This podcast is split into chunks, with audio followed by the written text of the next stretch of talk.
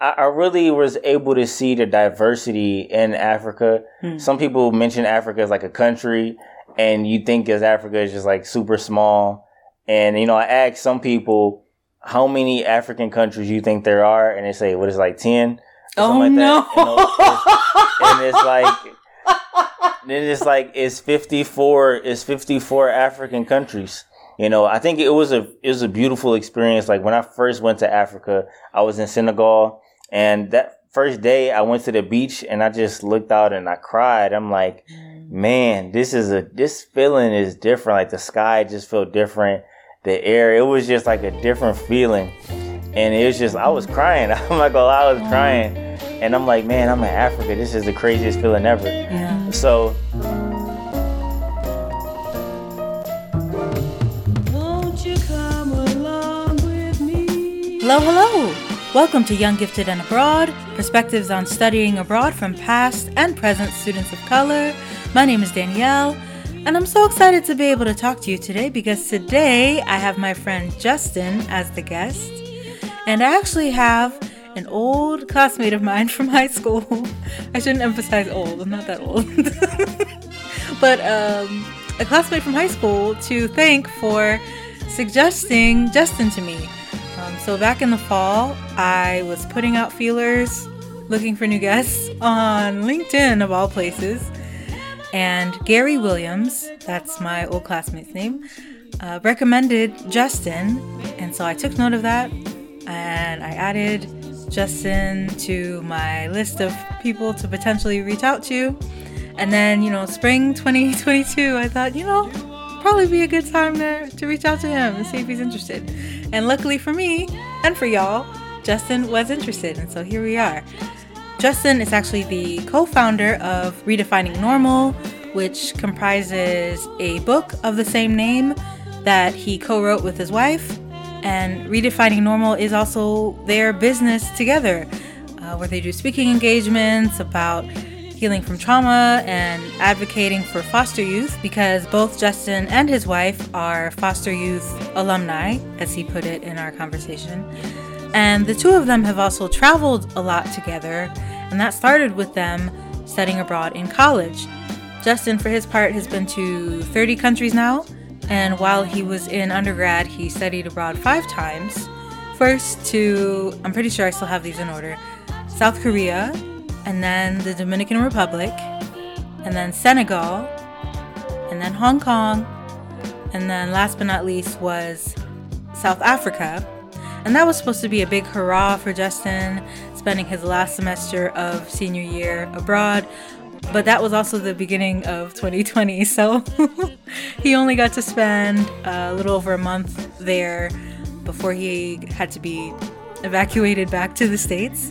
But that shortened amount of time that he had in South Africa was apparently engaging enough and impactful enough that South Africa is one of his favorite countries, one of his and his wife's favorite countries. So you'll hear about you know what they what their rating system is when it comes to rating the countries that they visit.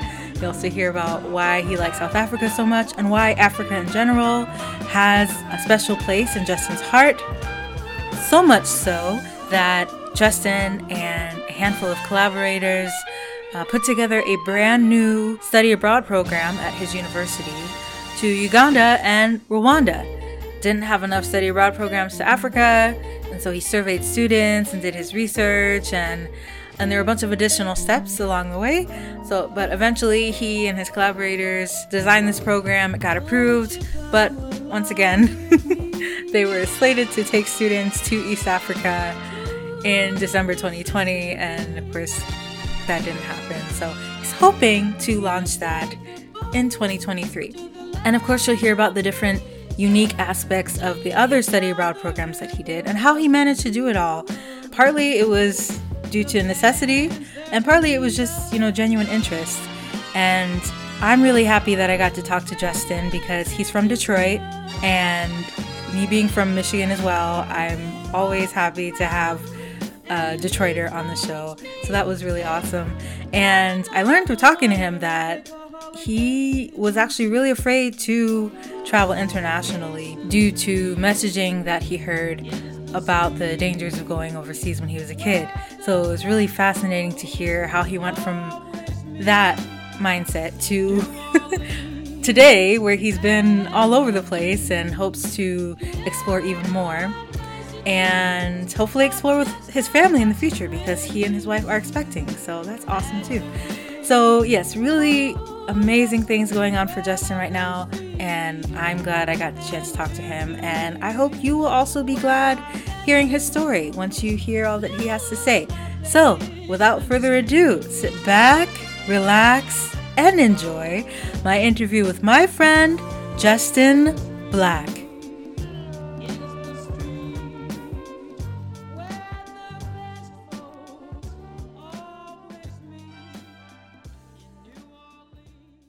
I'm assuming this is like part of some really good life changes going on. So uh, I'm assuming moving for you is, is a good thing. Yeah, yeah. So uh, I'm actually expecting my first child right now, me and my wife, and she's pregnant. so Oh, congratulations. yeah, thank you, thank you. So we uh we still own our other home. We're gonna be renting it out, and um yeah, just moving into a new house and getting this together. So yeah, yeah. it's a it's a fun journey. It's a it's a experience. So yeah, moving on up, having a baby. That's wonderful. Good for y'all. yeah, thank you. I appreciate it. Yeah, yeah, of course. You know, it's it's nice to meet you first of all. I know I mentioned my um it's funny cuz I hadn't talked to Gary in years. Uh like I said we went to high school together and I don't know. Oh, y'all probably met at Western. Did Gary go to No, cuz Gary went to Central. So I don't know how you how you know Gary. But um uh, anyway, my point is I'm glad that he um mentioned you to me, you know, months back and that you, we were able to sit down and, and talk today. Really do appreciate you agreeing to be a guest on the show. And um, yeah, this will be fun. No, I'm very much looking forward to it and super excited about it. So, yeah, I mean, I, it's not often that I get to talk about travel, the travel experience and me traveling abroad and everything. So, I'm super excited about this. Mm. Okay, yes, awesome. Me too. So, why don't we start with you introducing yourself a little bit, if you don't mind?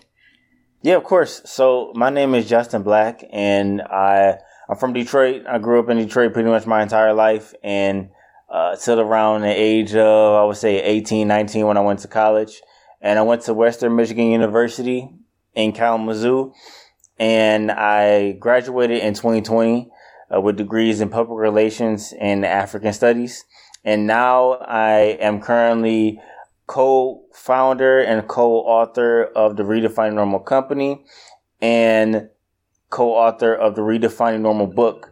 This is Redefining Normal: How to Foster Kids Beat the Odds and Discover Healing, Happiness, and Love. A book that I co-wrote with my wife, and I operate full time now. So that's what I do. That's what pays the bills. But uh, Oh, wow. it's a blessing to be able to um, do that, and now just continue to serve others in this role. Okay. Wow. Well, congrats on, you know, being able to be full time with uh, redefining normal. That's awesome. I didn't realize that you graduated in 2020. That must have been really difficult. Um, I always think about my cousin. He graduated high school in 2020 and it was weird for him, you know, so I don't know how it was for you.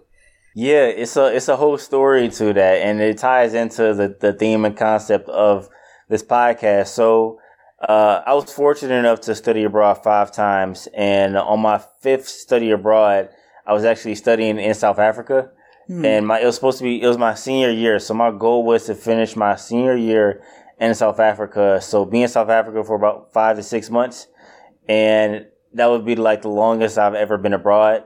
So before that, I was been abroad about three months ish. Hmm. So this would be like the longest I was supposed to be abroad, and like my wife was in South Africa, or at the time she was my fiance. So she told me all about it. She's was bragging about it for years, and it's like you need to go, you need to go. And other students that I know that have gone there, like you need to go. So I'm like, all right, senior year. I'm into my year, my senior year at college in South Africa, capping it off in Cape Town. And um, so I went there in late January 2020, you know, just for extra traveling and just get some experience in. And then um, the semester started about mid February and wasn't there for, I was only there for like maybe a little over a month. And then uh, pandemic hit. and then I was emergency evacuated, and my my fiance at the time, she was with me. You know, she loved this her one of her favorite countries, so she was with me just volunteering and working on one of her other businesses. And we were both were emergency evacuated. And you know, another tip that we both are foster care alumni, so for those who are foster care alumni, you know, those winter breaks and holiday breaks, we're usually staying on campus because, you know, we don't have somewhere to go usually. So for me, you know, kicking students off campus and I couldn't go back to Western Michigan because, you know, this pandemic, they sent everybody home for, Yeah. for youth like me who didn't have anywhere to go. I, I almost became homeless, but her parents, my um, brought me in and I, I lived with her adoptive parents for the next nine months during the pandemic until I was able to get our own home. So that's a, another part of the story we'll get to though. Yeah. Oh my gosh. Okay. So, and I appreciate you mentioning the whole aspect of being a college student, like being a, a former foster kid and a college student. Like you don't really, I think people take for granted that if you're not on campus, you could just go home or go to a friend's home or something. But it's like, if you literally don't have anywhere to go, then what do you do? You know, that's something I really hadn't considered until you just mentioned it. So I appreciate you, um, you bringing that up. Uh, and I'm sorry that your your South Africa journey got cut short. You know, that's um. yeah. oh man! Wow. Okay, so like you said, you studied abroad five times, which is, I mean, is this all within the span of like four years, or it was like four and a half or something like that? No, pretty much four years. So, you know, what's funny is, and it goes back to that piece of being a foster care alumni because, you know, while other students, you know, over the summer, oh, it's summer break, I'm going to go home, do an internship, I'm going to do this, going to do that, you know, I'm like, you know, I don't have like a quote unquote home to go, to go to. So either I'm staying on campus and doing stuff or I'm like, why don't I just study abroad and mm. get those experiences over the summer? Or, you know, there are shorter programs that you can do for like 10 days or 14 days over spring break. So I'm like, why don't I just, you know, study abroad then and just get these experiences in then? So I'm taking each and every opportunity I can to study abroad, to travel, and to just experience the world and experience life. So you use the break times, like in the academic calendar, you use the break times to go abroad um, as an alternative to, you know, finding somewhere to live or finding something else to do. Wow, that's like, I don't know if that was strategic on your part, but that's actually very, very clever. Um, I know it was partly out of necessity, but that's really clever thinking. Wow. Yeah, I made it work. I definitely made it work. yeah. so, um, you know, the first time that you went, uh, that you studied abroad, you know, where did you go and, and why did you choose to go to that place?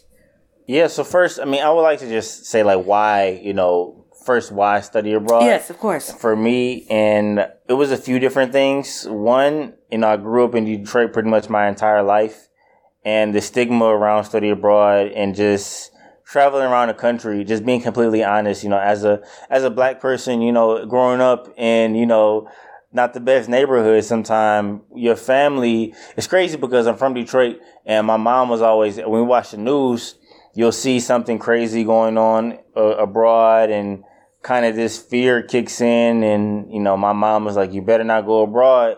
You know such and such is going to happen to you. You're going to get mm. kidnapped and this this and that. But what's funny is we lived in at the time one of the most dangerous cities in the us and you know it's like danger is like right outside your door. So hmm. you know how could i be afraid of going abroad when you know there's danger in my city you know? So that was one thing that kind of made me go against the grain a little bit. Like once i mm-hmm. started to break some of those generational practices in my family of going to college and leaving the city and so many other things i'm like you know, this is another thing that's been told to me that I could probably break and just, you mm-hmm. know, go against the grain because these fears that are put on me are not true. Yeah. So I feel like my life was kind of leading me abroad into to travel and do those type of things, and you know, it gave me an extra kick in the butt when my my uh, my girlfriend, who she, she was my girlfriend at the time, uh, uh, who is now my wife, you know, she was traveling to South Korea for a summer study abroad, and you know, we first we just got together. We were together like maybe maybe six months. And I'm like, dang, I gotta go the whole summer without her.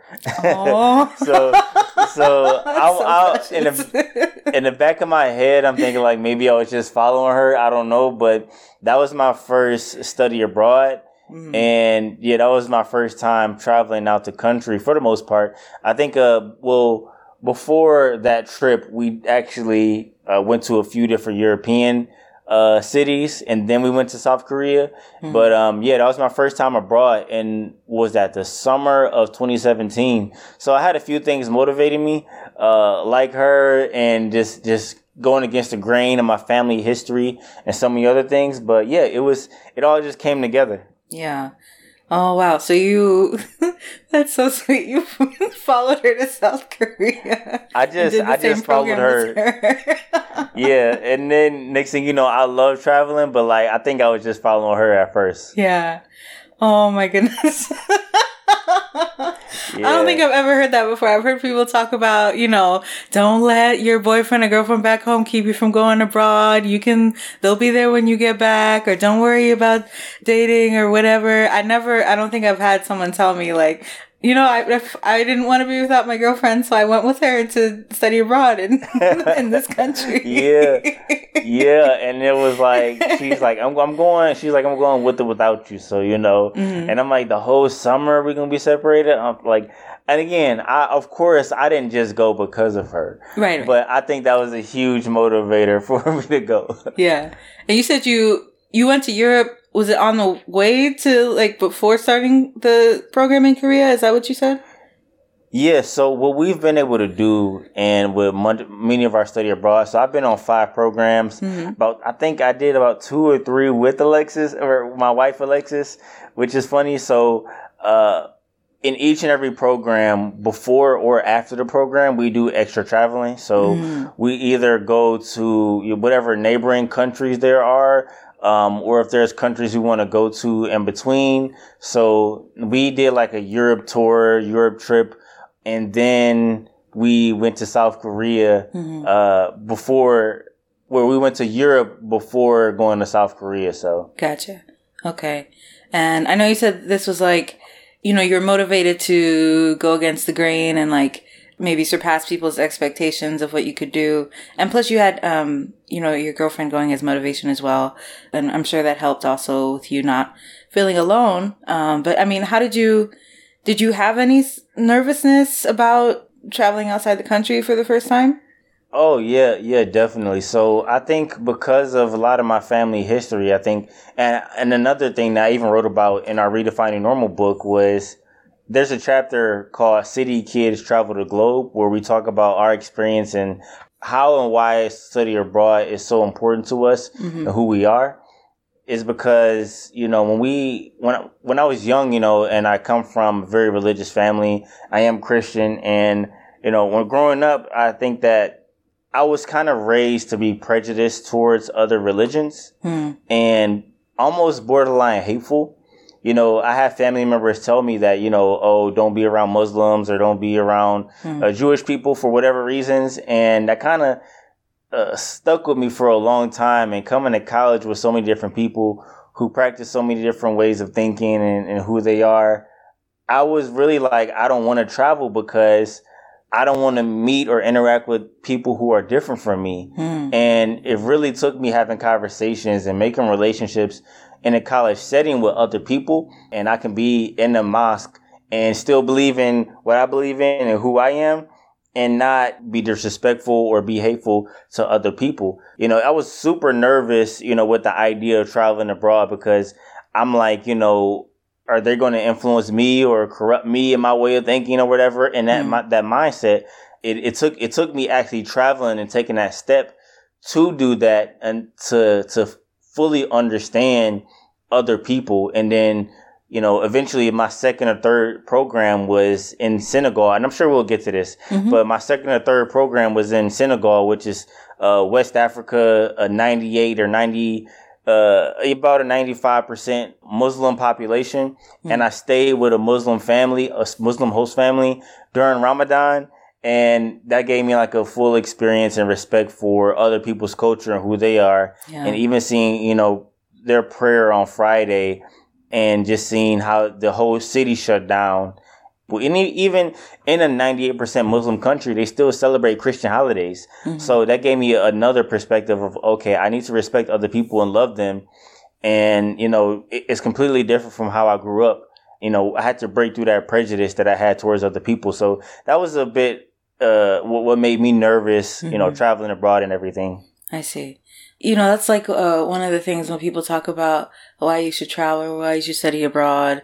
Part of it is like, oh, you get to immerse in another place and learn about other people's differences and like, you know, respect those differences. But that is, was also like really like a personal obstacle for you that you had to learn to overcome when it came to like being afraid that you would be influenced by others or wouldn't be able to interact with different people in a in a positive way. So um yeah, I'm glad that you were able to I guess expand your horizons and seeing other people for who they are and what they believe and being able to appreciate that as well. Yeah, that's yeah, that's actually really beautiful when you think about it. That's awesome. Yeah, and and I think that everybody everybody that travels abroad, it may not be similar to what I've gone through with my challenges, but everybody kind of finds out more about themselves and have those those experiences of learning more about themselves or breaking through something that they have been holding on to or dealing with when they go abroad and they're they're put in those vulnerable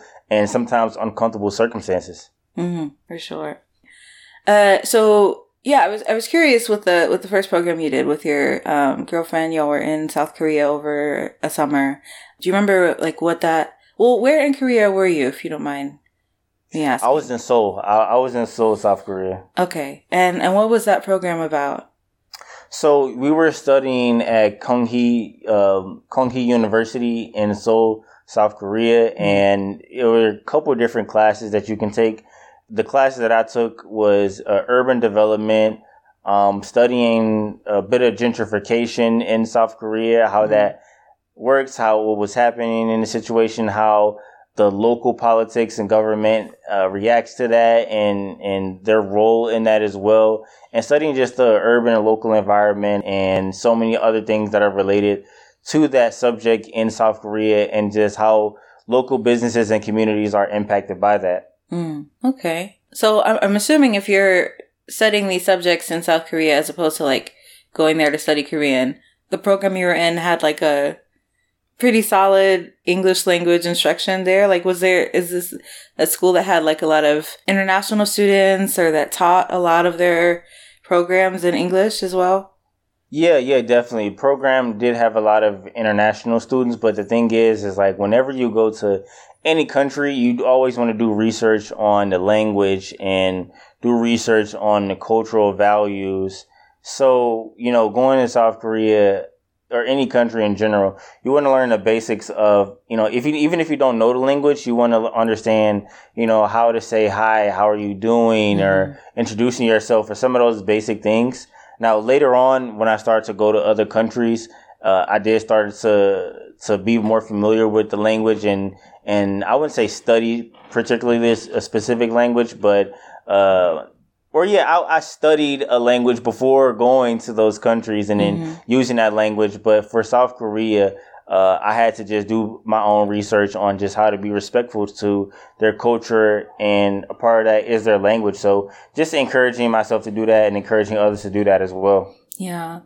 Yeah, that's that's always good to um you know, just to get around in the day to day or just you know, to be polite and all that. Um I'm thinking about what you said. You said you studied urban development and um some of that touched on gentrification. For some reason this is coming to mind where um something I hear a lot is about how businesses come and go really quickly in Korea. Like you might often open a coffee shop and it's like really popular and it's trending and it's doing really well. And then like maybe a few months later, it's replaced with something else. And, um, yeah, I don't know if that's part of what you covered when you were there. Um, or does, or does that not have anything to do with what you, what you were learning, um, while you were in No, a little. No, a little bit. Um, I think a large part of what we kind of discuss is the role of the government and how the government has largely contributed to um, gentrification in Seoul, South Korea, and just the role that they've played. So, kind of from the poli- from more from a political stance and perspective of it all. Hmm. I see. Yeah, so that that was South Korea, and then what was what was the next one that you did? The next one. So the next one was in, I believe it was either Dominican Republic or it was in Senegal. I believe I'm, I believe it was in Dominican Republic. So in Dominican Republic, I studied communication and uh, ethno- is it ethnography is the word? Yeah, I study ethnography, communication. So, uh, ethnography, if you don't know, is if I hope I hope I'm saying the right word, but uh, it's kind of the communicate. It's kind of the different forms of communication, and more or less about how I, outsiders perceive uh, certain cultural things and study the communication of a particular culture, specifically as an outsider. So uh, as outsiders coming from the U.S., we, uh, me and a group of, and this is like over a 10 to 14 day period. So it was a very short and quick study. Before we, we did research, uh, we did research beforehand before going to Dominican and then going to Dominican and then, uh, finalizing our research after. So being there, studying the culture, studying the people, just basically not the language as much to, to a degree, but more or less around uh, talking to people, students around cultural values and just how the communication is between and family relations within uh, local communities. And this is when I start to kind of hone in more on my field of work, which is in communications and public relations. So trying to get more into that as well. And, uh, you know, Dominican Republic wasn't a bad place to study for a couple couple weeks. So yeah, that was nice. Yeah. So, I mean, how did you go about finding people to observe and talk to in the process of, um, you know, doing this research? Was this like arranged before y'all arrived, or I don't know if what the process was Yeah, in yeah. terms of finding like research subjects, I guess. No, definitely. So yeah, the professor already kind of set a lot of those things up beforehand, uh, setting up uh, the people we'll kind of talk to. I mean, it's in it's independent research done, so you kind of come from the angle that you would. Uh, that's a lot of the work beforehand. Kind of what angle will you come from? What specific focus will you have? For the research you'll be doing.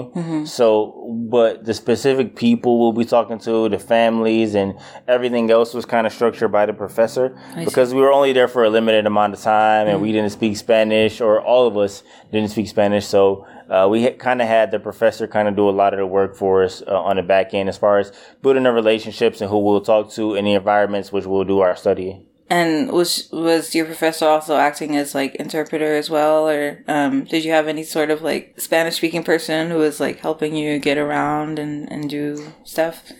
Yeah, yeah, definitely. So a few of the students, as well as uh, the teaching assistant, um, grew up in the area. So we didn't just we would we didn't. One of the main things was we didn't want to go to, to Dominican Republic and go to the big touristy areas. We wants to go to the actual community, do volunteering, and talk to the families and the parents and everything. So making sure we uh, really interact with the people and do our best with that. So um, we had interpreters, we had you know a teaching assistant that was uh, fluent in Spanish, and other people there to help and assist. Yeah, that's um that's a good point because, like you said, like Dominican Republic is like one of those places that's seen as um I guess paradise by a lot of people. So it's like when I hear people talk about the Dominican Republic, they're either people who are like from there or their folks are from there and they go there to visit family or they're going for vacation. Um, I don't hear a lot about people going there to, you know, to study abroad like you did or to conduct uh, research. So that's really interesting. That's like a. Did you find it hard to like not want to be in vacation mode given that you were in such a tropical, beautiful place? I don't know if that was an No. issue for you. Definitely, yeah. So I mean, I think there are different pockets to enjoy, and at the end of the trip, def- best believe you know we was able to vacation a little bit. so, um, so yeah, I think just even small pockets of it, just trying to enjoy the food and everything. You know, for for me, what I've learned with a lot of study abroad is that there doesn't always need to be, you know, I'm on vacation for me to enjoy. Mm-hmm. I like the small things like meeting people. I like enjoying the food. I like having those conversations about our differences and laughing at it and trying to learn more about other people's culture. So for me to enjoy a, an environment, I don't need to just be on vacation, sipping drinks and on the beach and everything, but really enjoying the people. Mm-hmm. Those are my favorite countries. I'm able to uh, talk to the people and really enjoy and have those conversations. Mm-hmm. Okay, yeah. So that so you went to the Dominican Republic, and then it was Senegal, and um, like you said, you were with a host family, uh, Muslim host family. You were there during Ramadan, so experiencing all these different, all these religious traditions that were unfamiliar to you. What was it like for you, just like living in a host family? You know, staying with strangers, basically. Um, you know, how did that go? No, I think it was amazing because one thing is I feel like each and every one of my study abroad experiences were different. Where some were I was staying in a dorm and going to a university. Some was I was doing a short term, uh, ten to fourteen day program, kind of like in a hostel with my other classmates. And others were I was staying with a host family. And this was the host family one was a little bit different because it, it was it was so different because I was able, I had to eat their food. You know, mm. I couldn't you know wasn't always able to go and buy my own food. I had to eat their food. We had to communicate. We had to talk. And what's interesting is you know in this host family setting, we didn't even speak the same language. Most it was mm. it was the mom in the house. She had her her husband passed before I got there, mm. and it was her son, her son's hu- her son's uh, wife, and their child, and no one in the house spoke English except for her son, and he his English was just okay. So you know, at this time, I'm actually was I studied two semesters of French, not to go to Senegal, but because it was a part of my degree to you know do two semesters of a foreign language, and I wanted to do French. Um, I know a lot of West uh, of West Africa speaks French, and you know, based on what's offered at my university, I wanted to. I know I wanted to study abroad somewhere in Africa, West Africa specifically. So I started studying French, and after two semesters of it, I'm like, all right, I'm going to Senegal. I'm going to use this, and come to find out, most of the population doesn't really don't really speak French like that. They speak their own local language. So uh, I used it as best as I could, and I wasn't that good anyway. I only spoke, I only had two semesters of it, so it wasn't that good. I'm sure you were So- doing your best. Yeah, I did my best, but it was all good. yeah. So, and how long was this when you were in Senegal? Uh, I was in Senegal for about three to four weeks, so roughly a month. Do you remember what the purpose of that trip was? Was it like meant for like cultural exchange, or was there some other like theme or focus to to that program? No, so for this program, uh, for this program, we studied globalization. So each student, and again, I was with a few students from my university, but each student really had a focus uh, on the uh, whatever angle of globalization you wanted to focus on, whether it was the physical environment, whether it was the religion, whether it was the local economy. And I was trying to more focus on the local businesses and economy and how the local businesses were being impacted by globalization and how for a lot of West African countries, they're still recovering from they're still recovering from colonization and the impact of how other countries, other European countries, uh, were kind of really making their way, establishing their businesses in uh, those countries and West African countries, and how their dominance really impacted local communities, local Yeah. businesses, and really those local businesses, those Senegalese businesses, were not able to really establish themselves and and really serve their people because there was such a huge uh, French dominance and presence in their country. So, uh, studying things like that and really trying to get a good understanding of how the local economy and business was being impacted by globalization. Mm, wow. Okay. Is that something that you knew going in, or is that something that you discovered through being in Senegal in terms of like local Senegalese businesses basically not having as much of a chance to really do all that they could do because they had to go around all these other pre-established European presences that were already there. Is that something you already knew going in? Yeah, so I had a pretty much an idea of it because before going, you know, just I started to, you know, be heavily interested in African countries, the history of it, and just everything that went into it. So uh, I started to, you know, do research, and so I had a, a general idea of it all of the history of West Africa, of mm. Senegal, and our professors they sent us information on colonization, what led up to uh, where they are today. So just a, a, decent amount of history, and you know, based on what I was studying at the time, trying to get into public relations and transform that into understanding business a little bit more. Mm-hmm. Uh, I had a general idea of what was going on, but I think going there, you're able to kind of see a bit more of how things work in foreign countries, mm-hmm. especially those that are, especially African countries where there'll be a main downtown area where if you are a foreigner, you know, you usually, and you have a lot of money, you usually go to these areas that are typically owned by those outside of that country, mm-hmm. uh, government owned or just owned by either uh, European uh, uh, investors or companies or whoever it may be. So you go to these fancy areas that are very expensive, stay in, you know, like a, a not a Marriott, but yeah, like a Marriott and hotels that are from the U.S. and and so you're going to U.S. hotels and eating at restaurants that are French and and all these things, and then you never really get the the African experience or mm. Senegalese experience. And you know, you go you go back home and say, "Oh, I've been to West Africa. I've been here. I've been there." But then you spent all your money with people who are not even from there. yeah. So mm. you know, and really getting there, you're able to see that firsthand. So uh, and you know, we were fortunate enough to to eat at the local restaurants and eat and eat and talk to the people. So mm-hmm. we were able to experience that and see that firsthand. Yeah. Okay. Um. Yeah, that's a good point. I'm just thinking.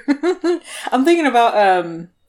Uh, when I was in college, we I did a class on like that had to do with like the impacts of tourism on local societies, and it was the same kind of thing where it's like you're patronizing businesses that um you know, the local people don't have control of or they don't get the, see the profits from. And it's, uh, uh yeah, it's just really frustrating to think about. But, um, anyway, uh, you mentioned that you were with other students from Western in Senegal. And, uh, I, I just was wondering, since I forgot to ask beforehand, were all the programs that you did, were they through Western or were they through like a different, like an outside organization or different university?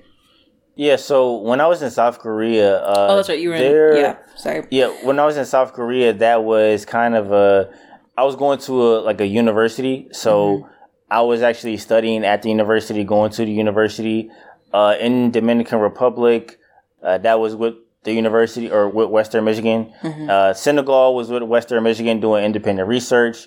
Um, and also went to Hong Kong, which is my fourth study abroad before South Africa. Mm. I went to Hong Kong and I studied at Kong. No, it's not Kong It was Hong Kong University, I believe it was. Yeah, mm. it was Hong Kong University, uh, or the University of Hong Kong. Uh, so that was through their university, not Western Michigan. Mm-hmm. And in South Africa, I studied at the University of Cape Town, which was, you know, the University of Cape Town and not Western Michigan. So usually if you're working, if you're applying to a different university, it, it may be kind of not too many barriers, but you have to apply through Western Michigan and then you have to apply through the actual university. So you have to do almost like two applications.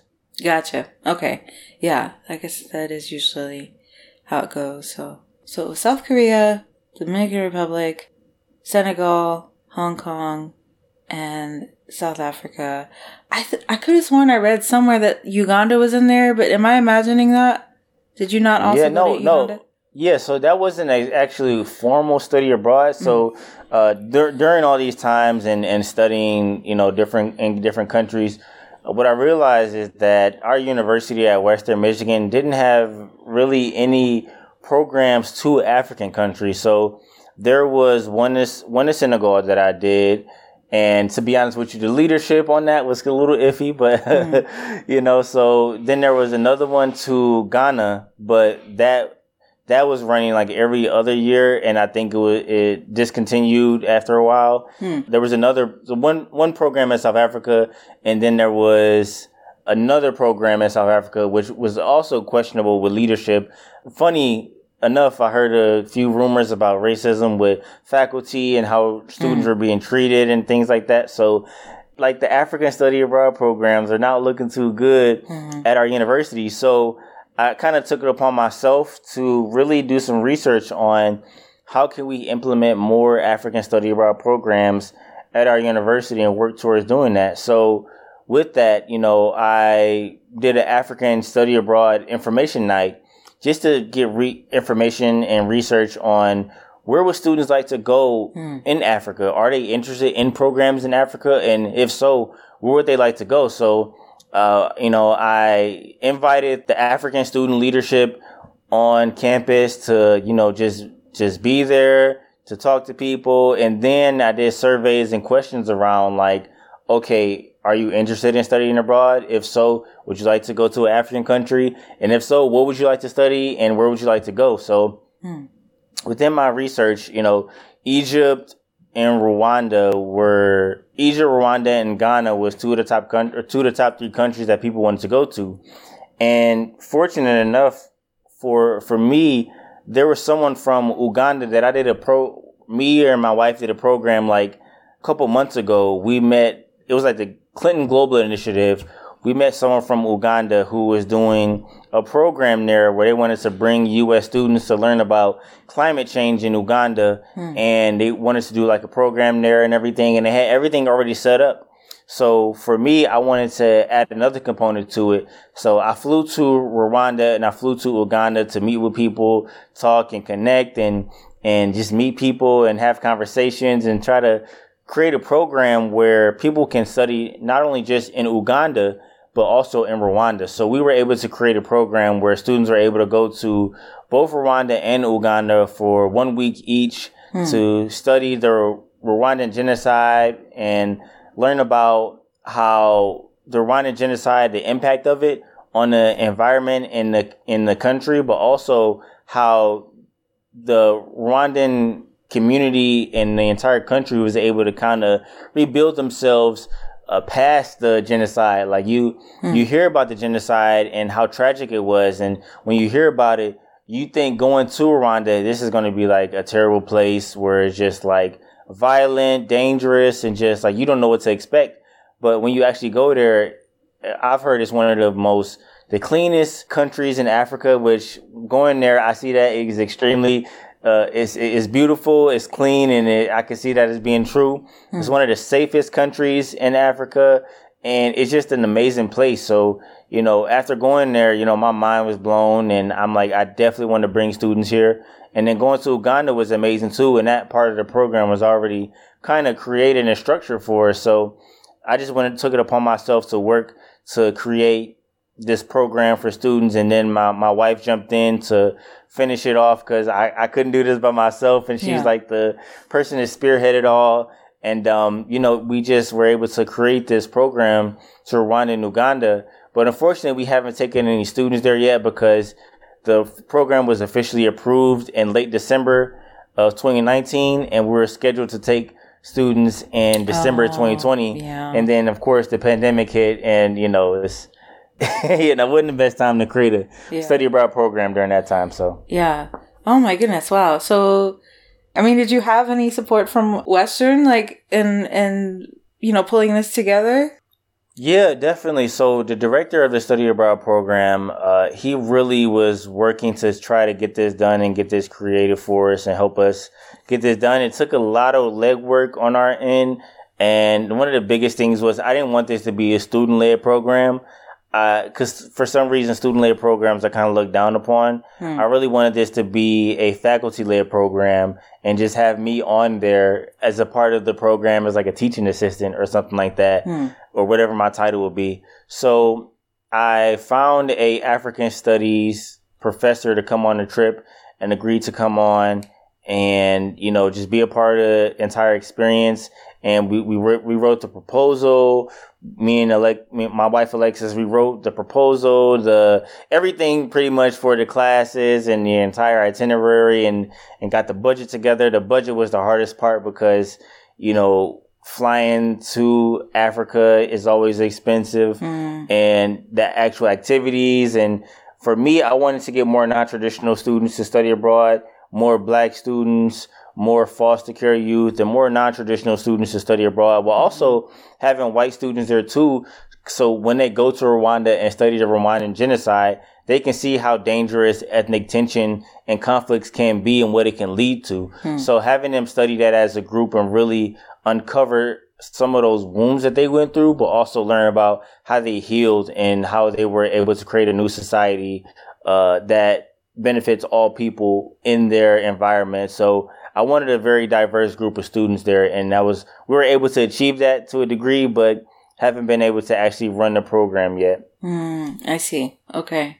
So, wow, I'm just, I really am just so amazed that um, you uh, and your wife took the initiative to to do this. That is like phenomenal, and that you even got you know faculty support and all that. So I know you said you weren't able to run it, like you got everything set up and organized, haven't been able to run it yet. I mean, do you know if there's any um plans to get that going in the in the future?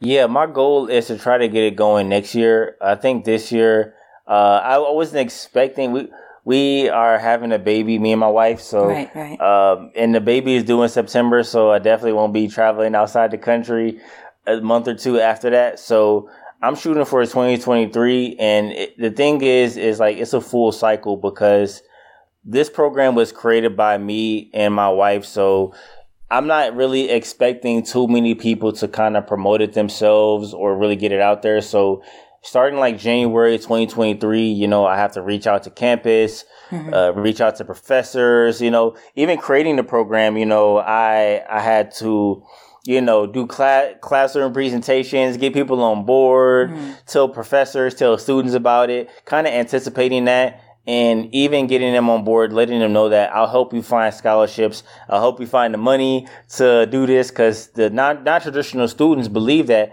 they can't afford to go, or they believe the myths about study abroad of mm-hmm.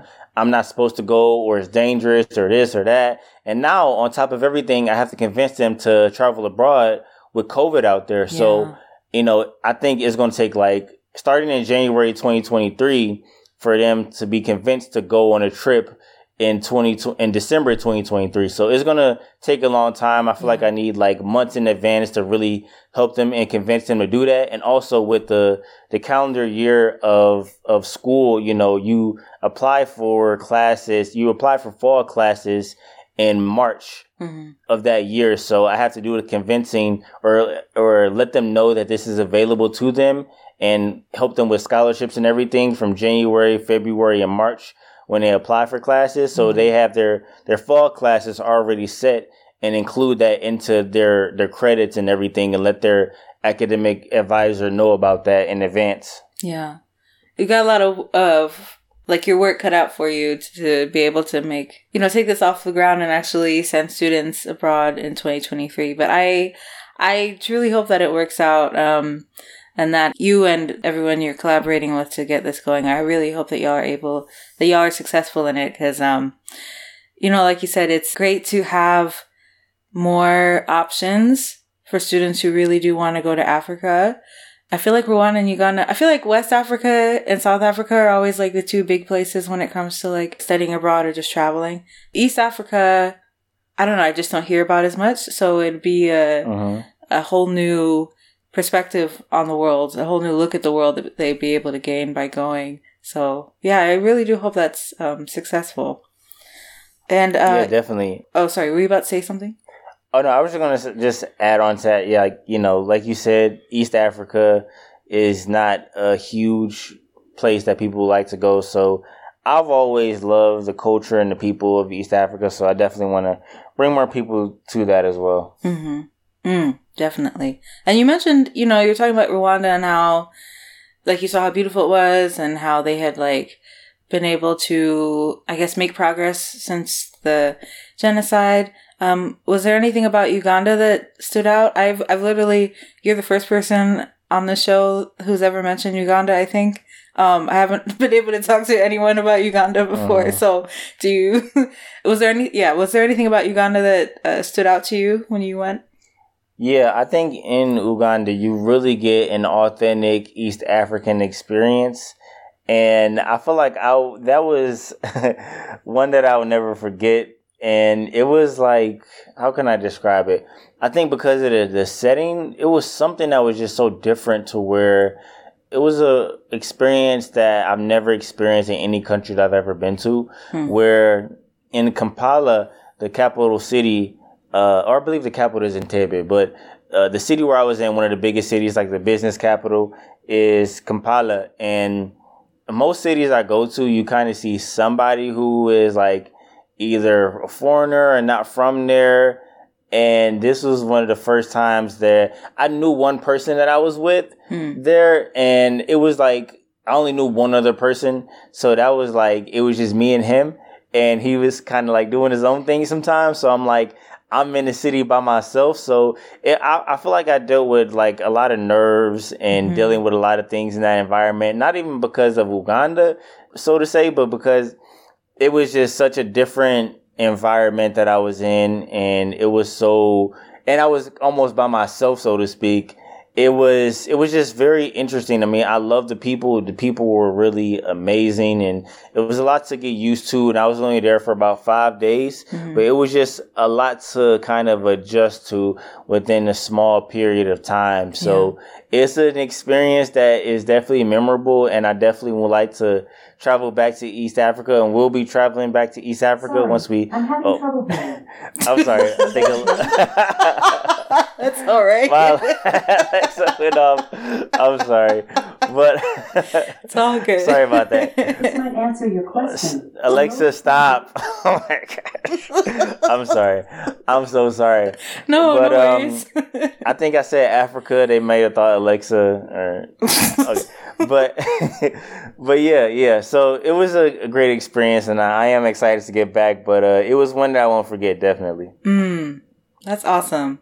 And I was trying to go in chronological order with the programs you did, so I will get to um, Hong Kong. But I, you mentioned something about the leadership not being great with the programs, like the Africa study abroad programs that Western was, um, that Western had before you decided to take initiative and, and create a new program. Yeah, I guess I'm wondering if you could speak to what those issues in leadership were and maybe how you want to go about it so that you don't replicate those issues in this new program that you're um, hoping to start? Yeah, definitely. I think that's a that's a great question too. So some of the things that any so it's just about basic things of especially in an African country where you know if if you take US students to like a European country, you know, their the culture is slightly different but it's not like a culture shock. Mm-hmm. If you go to an African country, maybe even an Asian, or I would say maybe a Central or South American country, you can be in a serious culture shock where it's like, whoa, you know, like this is completely different than what I'm used to. And in an environment where there is a culture shock, where the culture is completely different, the customs, the everything's different.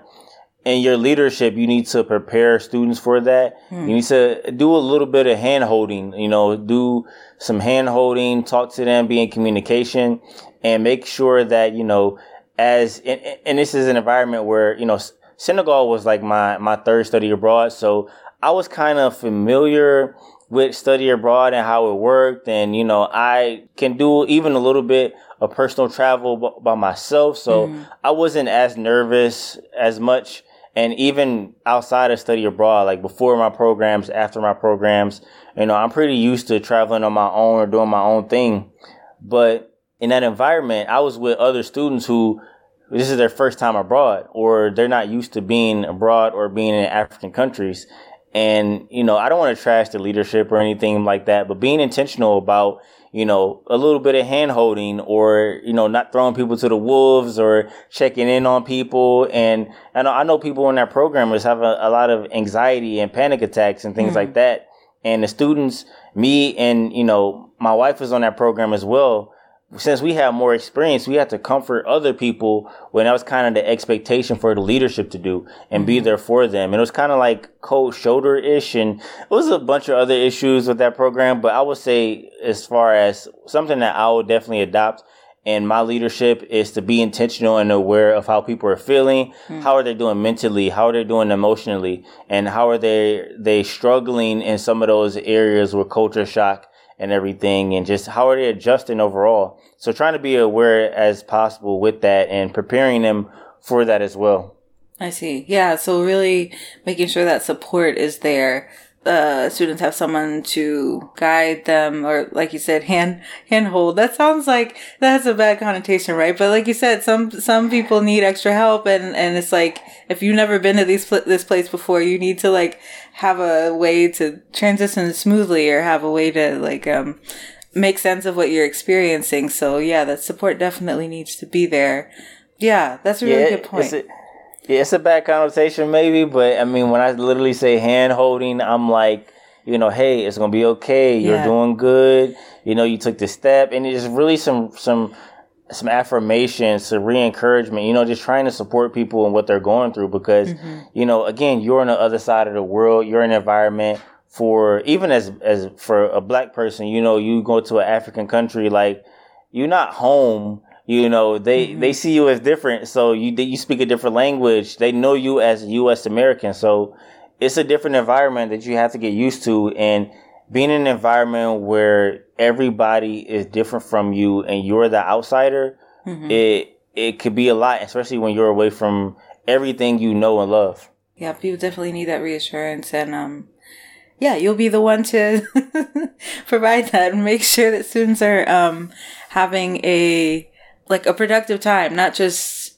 academically, but also like on an emotional level. I'm really glad that you you care about that aspect of things. You know. Um, uh-huh. Yeah. So that was that was Senegal, and then you know that like led you to developing the hopefully soon to be running um, program in. Um, I realize I've been saying it wrong. I've been saying Uganda. It's Uganda. Is that how you say it? That's that's how the locals have been pronouncing it. Okay. And I always try to adopt how the locals say it. Right. so you, I, everybody from the U.S. that I know, they say Uganda. But when I go, when I went there, they was they saying Uganda. So I'm like, Uganda. I'm gonna say you say Uganda, I'm gonna say Uganda. Right. No, I I do the same thing. I wanna I wanna be as true to how the local people say things as I can. So yeah, I appreciate that correction. So, and then after Senegal was Hong Kong. Um, how long were you in Hong Kong? Hong Kong was about what was it six weeks, I believe, okay. six to eight weeks. So okay. it's for summer too. It was a six to eight week program. In the summer, and uh, what was the focus there? I know you said you were studying at a local university. So what was the focus of um, your studies there? We were doing a political, uh, the political economy, studying the political economy of not only Hong Kong but just like of the world in general. Hmm. So studying like different political and economic philosophies in the world in general. It was yeah, it was because Hong Kong and studying the, the history of Hong Kong was crazy because how much it relates to the world history hmm. and we're in Hong Kong during a crazy time because there were a lot of riots and a lot of re- revolts and, and just protesting because they're they were in the process of China basically trying to take over uh, Hong Kong as a Chinese territory, hmm. and there were a lot of protests and a lot of uh, rioting and a lot of vandalism. There's a lot going on. It was an interesting time to be in Hong Kong during that time, and I don't. I since I've left, I've kept up with it a little bit, but not as much mm-hmm. this year in the past couple months. So I don't know where they are right now, but uh, they were moving towards having China kind of pretty much make Hong Kong a, a Chinese territory. Mm-hmm. And I think they've made progress in, in, you know, having Hong Kong, uh, freedom for Hong Kong and its citizens. But Hong Kong operates mo- mainly like a democracy. Mm. And it, it was a tricky situation what they've been going through. And we're learning a little bit about that as well as just political philosophy and economy of world history in general, like the basic concepts of it, where things originated as well as the history of Hong Kong and just and the different wars between the British and the Chinese Mm. have led to Yeah. uh, where they are today. Yeah, I remember. I remember they were having all those um, protests and and all that. Um, Yeah, we were there when it happened. We were like, I wasn't in the protest, but I was like, I was observing from the outside looking in. Like, I see y'all, you know, Right. I appreciate y'all. I wasn't there because it was like, you know, people getting beat up by cops and everything. Mhm. And, you know, I wasn't there, but I'm like, hey, you know, I see y'all, you know, freedom for y'all. you know. Yeah. I might be remembering this incorrectly, but didn't part of it have to do with some sort of like extradition law where like China wanted to be able to extradite people from Hong Kong to mainland China so that they could be it was like basically it would allow people from Hong Kong to be prosecuted for crimes in China. I don't know if that if I'm making sense at all.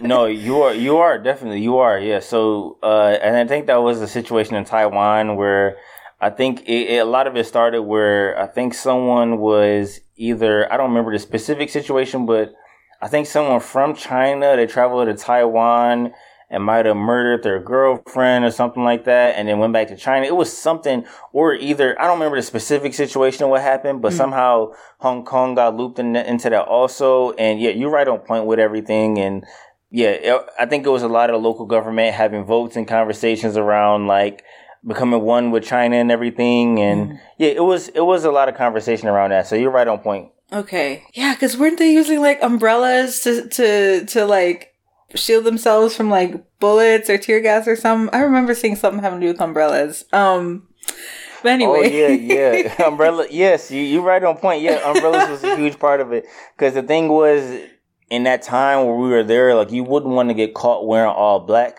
and Mhm. having if you were if you caught wearing all black and you had an umbrella, then like you would be arrested on the spot because, or at least uh, you know the police the police would talk to you because you know they would say you know this is a writer, this is a protester. If you had all black on, you had an umbrella Hmm. because you know those were that's how the protesters were looking. You know they they had all black on, they had the umbrellas, so you know you had to make sure you wasn't wearing black and you didn't have an umbrella. Hmm.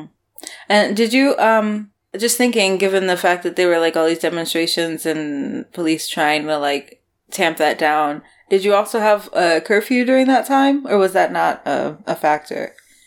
Uh, it eventually happened. There were a few days where we did have a curfew, where there were emails sent from the university to, uh, you know, we highly encourage you to be in at certain times, and there were certain moments where they would not encourage us to take certain uh, metros or subway stations because there would be like a protest. They, like when there were protests scheduled or whatever, they would tell us like, "Hey, avoid these areas. Hey, avoid those areas." Now we had some people at our university who would like join in on the protest and be mm-hmm. there and be like in the thick of it in the middle. I mean, I didn't go to a protest, but I, I went, you know, I I kind of looked and recorded a little bit, you know, just being a part of it, trying to learn and everything. Yeah, observing. But I was I was just kind of observing, but I was sure to like not really get involved. Hmm. And like you see videos online, like they're going viral where you know cops are beating up people in the subway station, and I'm like, I was there yesterday, you Oh, know, wow. and it's, it, it was it was crazy. Yeah. Oh my goodness. Um well, I mean, you know, being in in Hong Kong, this is, you know, another significant stay in Asia. You previously, you know, were in South Korea for a summer. So, um I guess I'm wondering if staying in Hong being in Hong Kong if that impacted you or gave you any like new insights on Asia, you know, seeing it from a different angle and within a different culture and all that. hmm Yeah, it, it was a little bit different because Hong Kong it, it was a British territory for a long time, so mm-hmm. you can kind of see like the democracy or see kind of how different it is from from other Asian countries. It's it has like a lot more English there. Like South Korea, it doesn't have as much English. Like it's hard to navigate around South Korea if you don't know at least a little bit of the language mm-hmm. or you know, and you see a lot more people from the US and other countries. It's like a Hong Kong is like a boiling pot of a lot of Australians, uh, people from Europe, people from the U.S., and also Chinese people as well. So it's like a boiling pot of like all these different people in one spot, as opposed to being in South Korea. It's mainly South Koreans, Yeah. and you know, being a black person in South Korea, you see people staring at you and and everything else. But in Hong Kong, it's like people are expecting to see more people from other countries there because it is more of like a boiling pot of everything. Yeah, that makes sense given their their um history.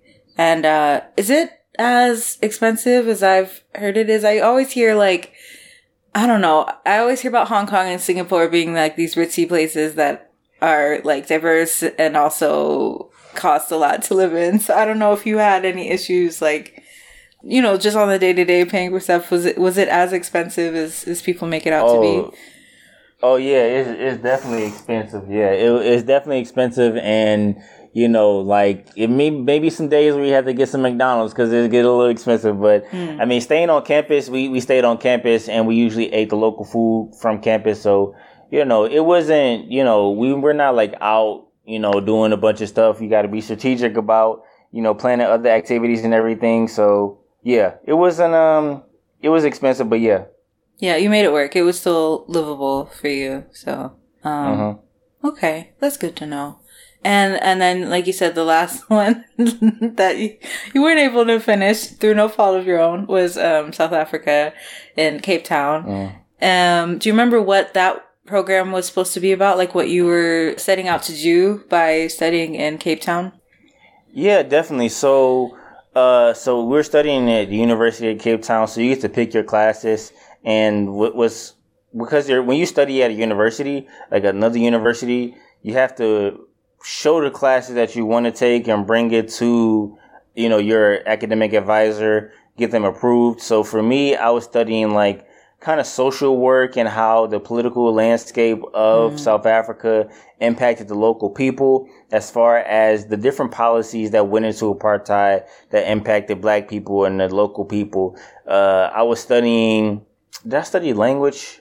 No, I wasn't. I didn't do a language class, but I really wanted to. So I talked to different local people, made some friends that started to try to learn some of the local languages. But I took yeah, uh, kind of the political landscape class, and I started taking another class around pretty much a history class where it was like how the Dutch and the British were the influence that they had in taking over South Africa from like the native uh, people and everything, and, and the change in language and, and slavery down there, and so many other components of how Cape Town became this the shipping hub and everything, and became so wealthy and popular and everything. So yeah, And um, again, you didn't have. I'm not laughing because it's funny. I'm just laughing because I feel bad for you that it got cut so short. no, Um, yeah, Um, in the the brief time that you were there, you were there, like you said, um, a little over a month, right? yeah. You know, was there anything that like really stood out from that experience? You you mentioned you know making new friends and meeting people, but um, yeah, I mean, was there anything about uh, Cape Town that left an impression on you while you were still able to be there? I mean, it was really amazing, you know, just just being there for one month is like, you know, I understand why that's one of my wife's favorite countries in the world. Like one of the things how we kind of rank countries, so we like what we want to go back to. We always say the people are the people nice. You know, I can't. I don't like going to countries where it's just not nice people. Mm-hmm. So, so I need I need people to be nice. You know, I need to make mm-hmm. friends. So people were amazing. Um, how was the food? Food was amazing. You know, it, again, South Africa is like almost like a boiling pot. Unfortunately, it's a boiling pot because you know when you learn the history of South Africa, mm. and you know they shipped slaves from East Africa, they shipped slaves from from Asia and uh, from different parts of uh, the continent of Africa, like Madagascar, East Africa, and Asia, and, and India as well. So it's like now that these people are there, there's like a boiling pot of different cultures and people and everything. So the, the people are amazing. They have all these different cultures of, of food and everything. So you have like Indian food, you have Asian food, you have traditional uh, African food, South African food, and all these amazing foods and people and everything. And then the last thing we we rank is like how is the environment, and it's just one of the most beautiful countries you'll ever go to. Like you have beaches, you have safaris, you have deserts, you have like uh, uh, you have pretty much everything tropical. Like you have pretty much almost everything all in one country, and it's just like it's like one of the most beautiful experiences ever. And you know, it definitely just in one month has left an impression on me. So where I'm like. I'm for sure bringing my kids and family here one day, Oh, and wow. we we we like planning like a three week, one month trip there one day just to stay in South Africa. So we definitely want to do that. That's wonderful. Oh my goodness. Oh yeah, and then you have your little your baby, your like your ch- your little family with your children too. That'll be that'll be awesome. Yeah. Yeah, Um, yeah, definitely. So you know, like you said, South Africa is definitely a favorite for you and your uh, now wife. so, and you said she was with you. It was South Korea, South Africa, and what were the, what was the other one that she was there with you? So she was there on uh, South Korea, there in Senegal. Actually, for I think I only did like one program. I did some personal travel by myself. Like I went to Uganda and Rwanda by myself. But she went to Senegal, South Africa, South Korea, and what other one did she do? Yeah, Hong Kong. So I I've been to Dominican Republic and I did personal travel within Africa, like to Rwanda and Uganda by myself. But mm-hmm. we've done most programs together, which is pretty helpful. Oh wow. Oh, that's you know, I'm impressed because I don't have a, a whole lot of experience in like the relationship w- realm, but I hear that like traveling together is like a different thing, and some people don't always do well traveling with their significant others. And the fact that you've been able to do that so many times. Like you said, most of your experiences abroad, y'all have been together. Like it hasn't been just you. That is really impressive to me. And, um, do you feel like at this point that traveling is like a big part of your relationship? Like, is that like a Oh. fixture of your, how you are together? Yeah, so our wedding was a travel theme where each table had our souvenirs and a different theme. And like we call you up for food at the wedding, we'll say, All right, table Uganda, come Oh. get your plate, your food.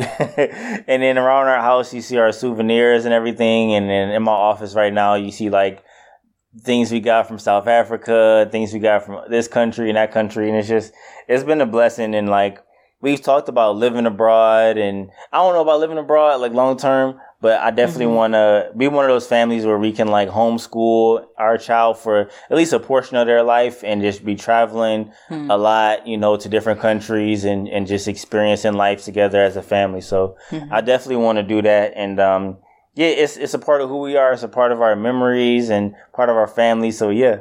Oh, that is that is wonderful. And um, I, I was wondering, you know, for you personally, you've been to, you know, you've been to Senegal, Rwanda, Uganda, and South Africa, and so I'm wondering, you know, having been Africa so many times and like seen it from different angles, uh, has that had any um, impact on you, like how you see yourself as a as a black person. Um, I know some people I've talked to who feel affected by, you know, going to the mother, the motherland, so to speak. That's how, you know, we often call it.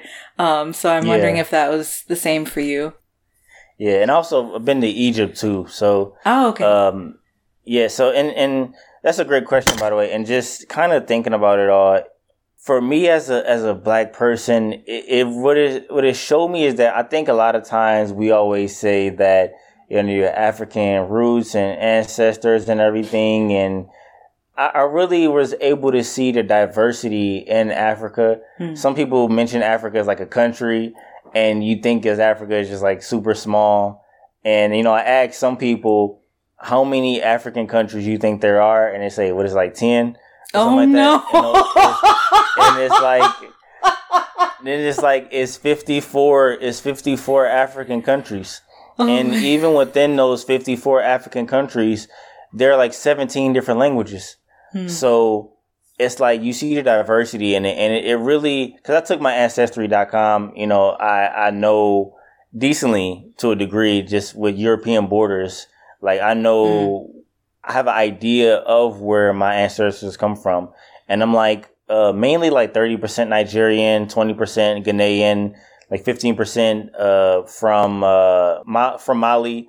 Um, so I have a decent idea of where I'm from, but I, as a black person, it's hard to say that I can really really connect as much to a to a degree until you really understand like what tribe you're from, what language they speak. You know, I think it was a it was a beautiful experience. Like when I first went to Africa, I was in Senegal, and that first day I went to the beach and I just looked out and I cried. I'm like, mm. man, this is a this feeling is different. Like the sky just felt different. The air, it was just like a different feeling. And it was just I was crying. I'm not gonna lie, I was uh-huh. crying. And I'm like, man, I'm in Africa. This is the craziest feeling ever. Yeah. So I think just for, for me though, it was um I think you really as a black person have to really dig deep because we always say African history, African history, but there's Northern Africa, there's East Africa, West, Central, South Africa, there's Southern Africa. So you really have to dig deep in understanding that because people don't say your European roots.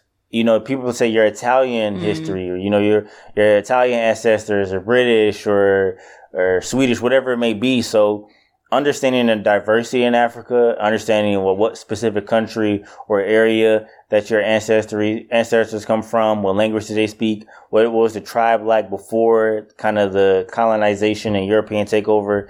So digging deep in that way is something I eventually want to do and get to and something I'll definitely teach my child about. But I think it really teaches you the diversity of it all over basically. So Yeah.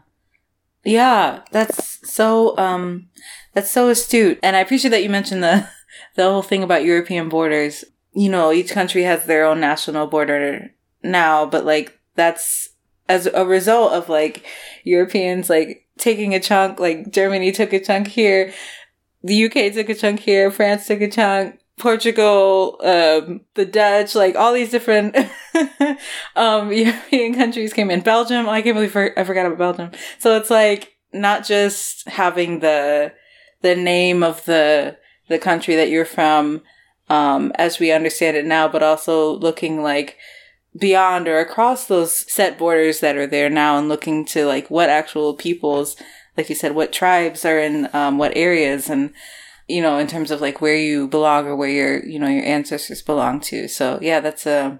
I'm glad that you mentioned that. Um, yeah, definitely.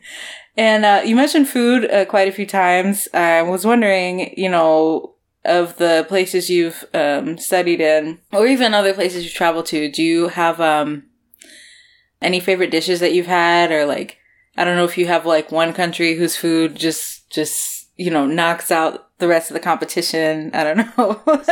South Korea, South Korea for sure. I'm not gonna lie. South Korea, and I would say uh, probably I've been to Ecuador too. That's where I proposed to my wife. She was studying in Ecuador, and I, I went to propose to her, so I flew there. Um, she was studying, yeah. and then um, so I would say either somewhere in like Central or South America, or probably definitely South Korea for sure. Hands down, got the best food I ever had. Hmm. Because like now that I've been to South Korea and I've been to different Asian countries, I'm like I'm a fiend for ramen right now. Hmm. I'm like I eat like noodles all day, like with the the noodles with the egg in it. You know all the goodness, the mushrooms and everything in there. Now that I'm talking about, I'm getting hungry just talking about it. But um, I am but- too kind but yeah, yeah, but just like the they give you this big pot with like an egg, some mushrooms, and like all these other veggies in it, and it's it's good for you. It's a bunch of noodles, and I'm like, I gotta find some local, authentic, traditional ramen spots wherever wherever I move. So, mm. like, I love South Korean food. That's like. Asia is one of my top like places. Any Asian country is one of my top places to go to, just because of the ramen. So mm. Had you had Korean food before you went to uh, South Korea? not authentic. I mean, it's different being in the actual country, you mm-hmm. know. So you go, you get like Korean in America. It's like American Korean, so it's not really the same. Mm-hmm. It's like it's like Chinese food in the U.S. is not really the same. So once you actually go to the country and you you eat their food in their country, it's like completely different. It it just tastes different. So Yeah. Yeah, yeah, that's true.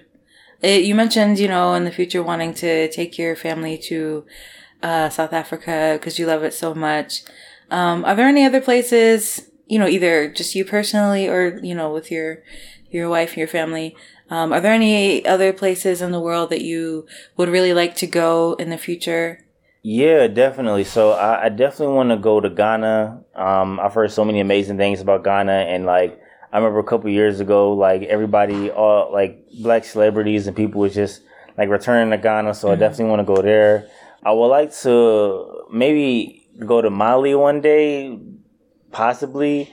Uh, it's so historic and like you know Mansa Musa was like one of the wealthiest people to ever live, and I would just love to learn just just be in that environment. Love to go to Nigeria. Uh, I have so many Nigerian friends that I feel like I for sure have somebody to stay with when I go there and show me around. So for sure, want to go to Nigeria.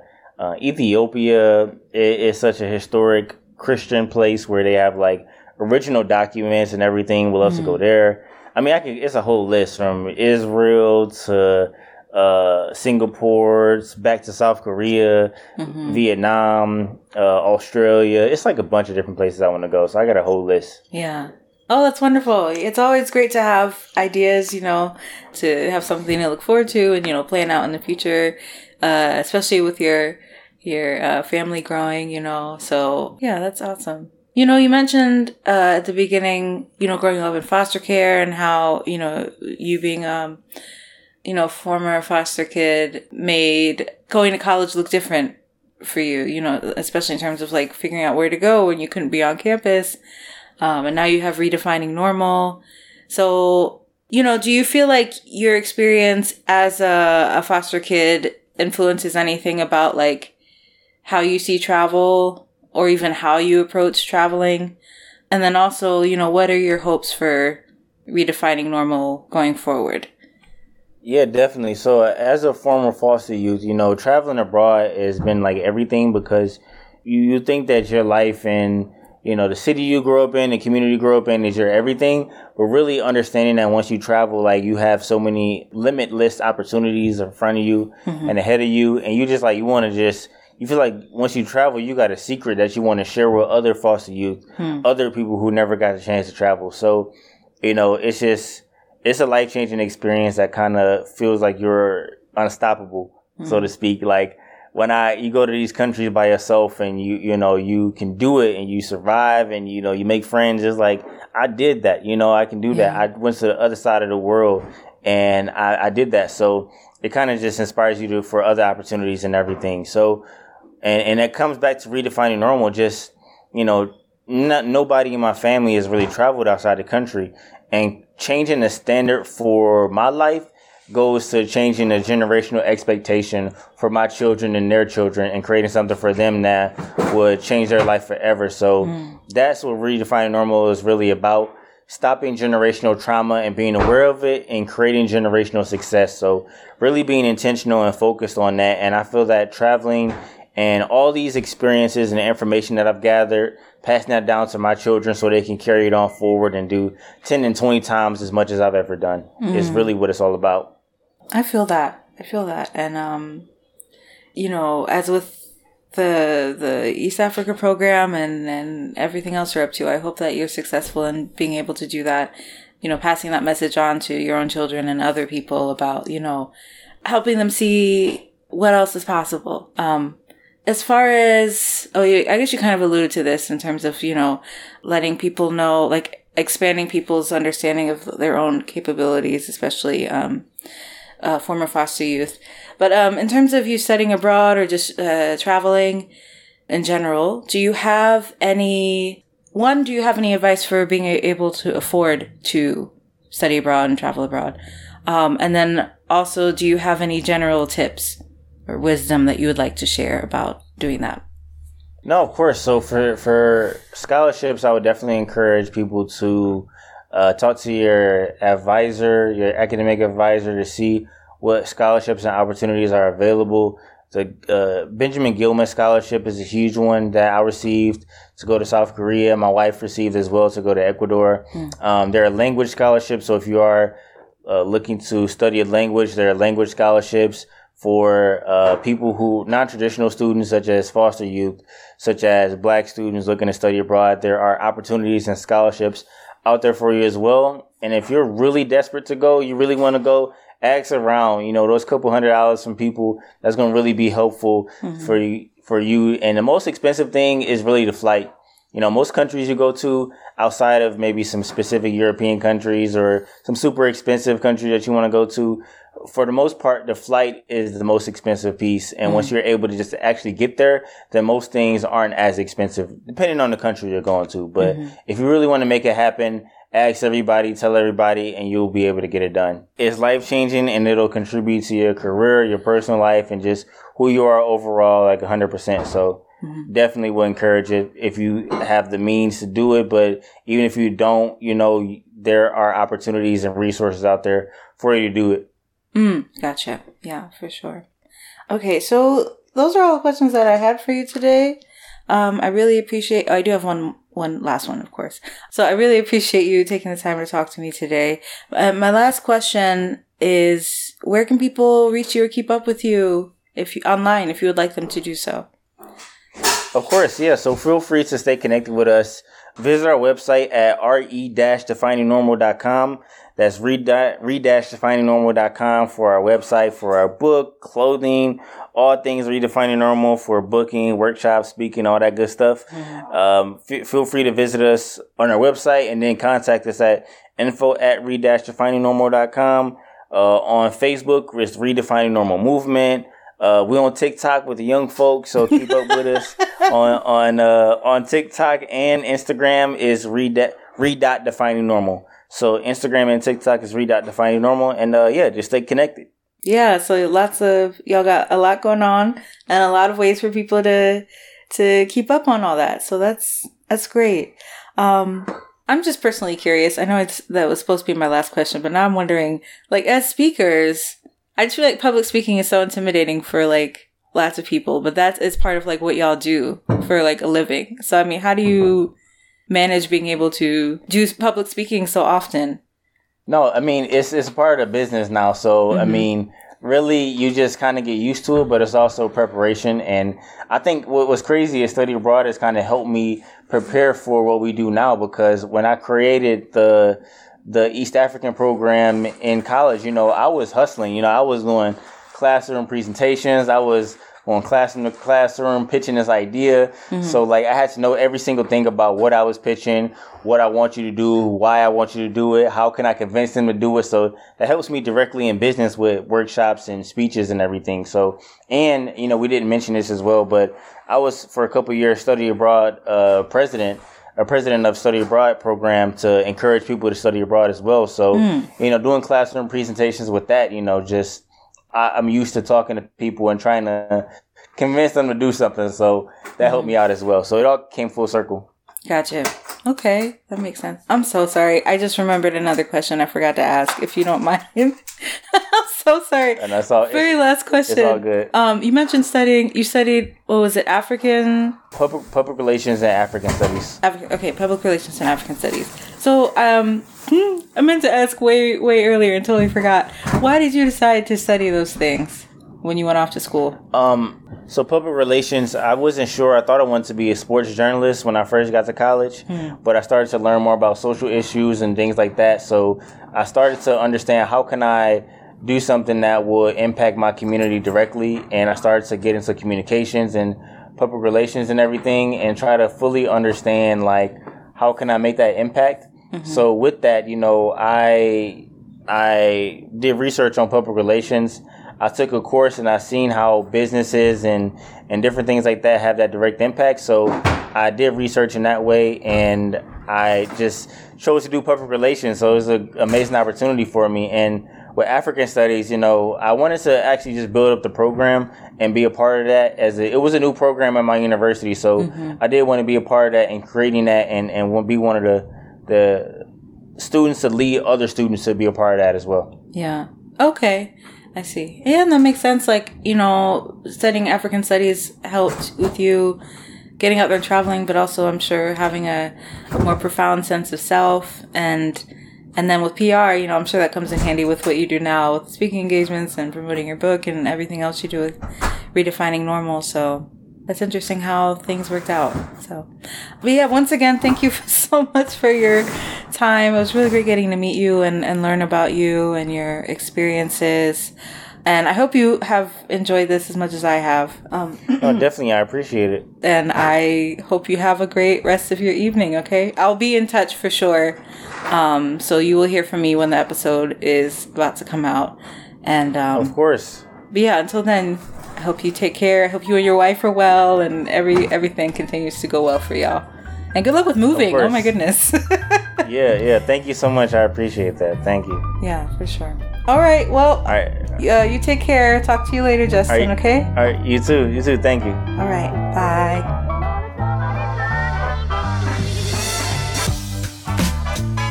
All right, y'all. There it is. Thanks to Justin for being such a wonderful guest, and I hope you like how this all turned out. For the rest of you listening, don't forget to follow this podcast at Young Gifted and Abroad on Instagram and Facebook, and at YG Abroad on Twitter. Also, don't forget to check out guest profiles and resource lists on younggiftedandabroad.com. Also, if you enjoy what you've been hearing so far, then please continue listening to Young Gifted and Abroad wherever podcasts are, and you're welcome to leave a five star review on Apple Podcasts and wherever else you leave ratings and reviews. And as always, if you have questions or comments to share, or if you yourself would like to be a guest on the show, then feel free to email me at younggiftedandabroad at gmail.com. So for the next episode in two weeks, that conversation has not been recorded yet, but provided all goes well, are y'all tired of hearing me say that yet? oh, oh, sorry, just I tickle myself sometimes. Anyway, um, provided that all goes well,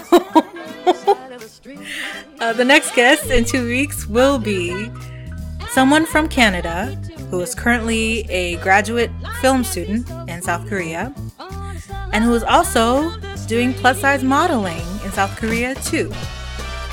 So you can look forward to hearing all about that in two weeks. But until then, thank you so much for listening and Talk to you next time.